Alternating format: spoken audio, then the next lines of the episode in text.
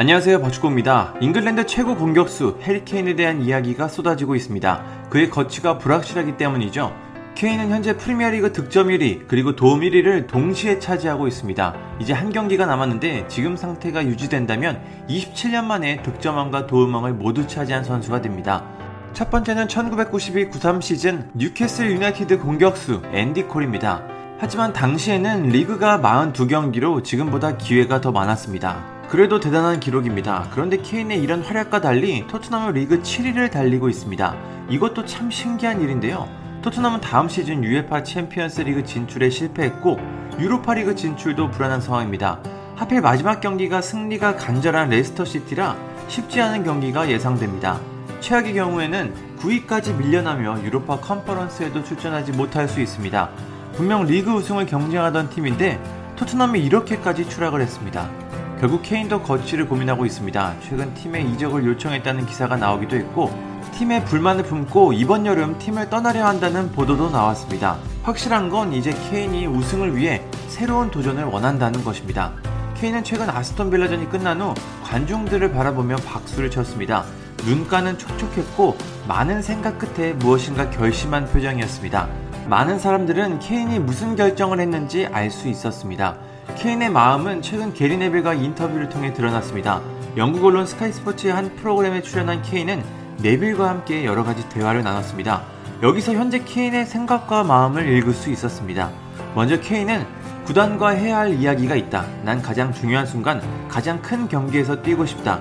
이번 시즌 챔피언스 리그를 보면서 프리미어리그 팀들의 놀라운 경기를 봤다. 난 그곳에서 뛰고 싶다. 확실하게 내가 어느 위치에 있는지 돌아보고 레비 회장과 솔직한 대화를 해야 한다. 우리가 그런 대화를 하길 바란다고 말했습니다. 그러면서 난 레비 회장이 계획을 세울 것이라고 확신한다. 하지만 이 일은 완전히 나에게 달려있다. 내가 어떻게 느끼는지 지금 순간 나와 내 커리어에 어떤 선택이 좋을 것인지에 대한 계획을 세울 것이다. 그는 아마 1억 파운드를 얻을 수 있다면 나를 팔 것이다. 2, 3년이 지나면 나는 그 정도의 가치가 없을 것이다 라고 전했습니다.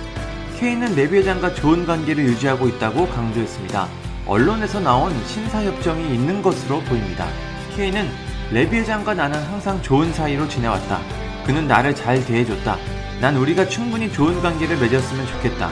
난 구단에 내 인생의 16년을 헌신했다. 따라서 솔직한 대화를 나누고 우리가 어느 위치에 있는지 볼 수 있길 바란다고 말했습니다. 그리고 케인은 의미심장한 이야기를 했습니다. 케인은 후회를 갖고 커리어를 마치고 싶지 않다. 난 가능한 최고가 되고 싶다. 난 토트넘에 남는다고 말한 적도 없고 떠난다고 말한 적도 없다. 사람들은 내가 우승 트로피가 간절하다고 생각하지만 난 여전히 프리미어리그에서 7, 8년을 뛸 수 있는 또 다른 커리어를 갖고 있다고 말했습니다. 마지막으로 케인은 난 어떤 것도 서두르지 않는다. 단지 나는 최고가 되고 싶다. 내가 할 수 있는 게 많다고 생각하고 예전보다 더 나아질 수 있고 지금 만들고 있는 것보다 더 좋은 기록을 쓸 수 있다. 호날두와 메시 수준이 된다고 말하는 것이 겁나지 않는다. 그게 나의 궁극적인 목표다. 시즌마다 우승하고 50, 60, 70골을 넣는 것. 그게 내가 원하는 기준이라고 전했습니다. 확실히 케인은 지금 토트넘보다 더 높은 수준을 원하고 있습니다. 토트넘이 매 시즌 우승을 경쟁하는 팀이 된다면 좋겠지만 이는 굉장히 어려운 일이라 케인은 팀을 떠나는 것이 유력해 보입니다. 현재 프리미어리그에서는 맨체스터 유나이티드, 맨체스터 시티, 첼시가 케인의 영입에 관심을 나타내고 있습니다. 과연 이번 여름 케인이 본인의 희망대로 팀을 떠날 수 있을지 궁금합니다. 감사합니다. 구독과 좋아요는 저에게 큰 힘이 됩니다. 감사합니다.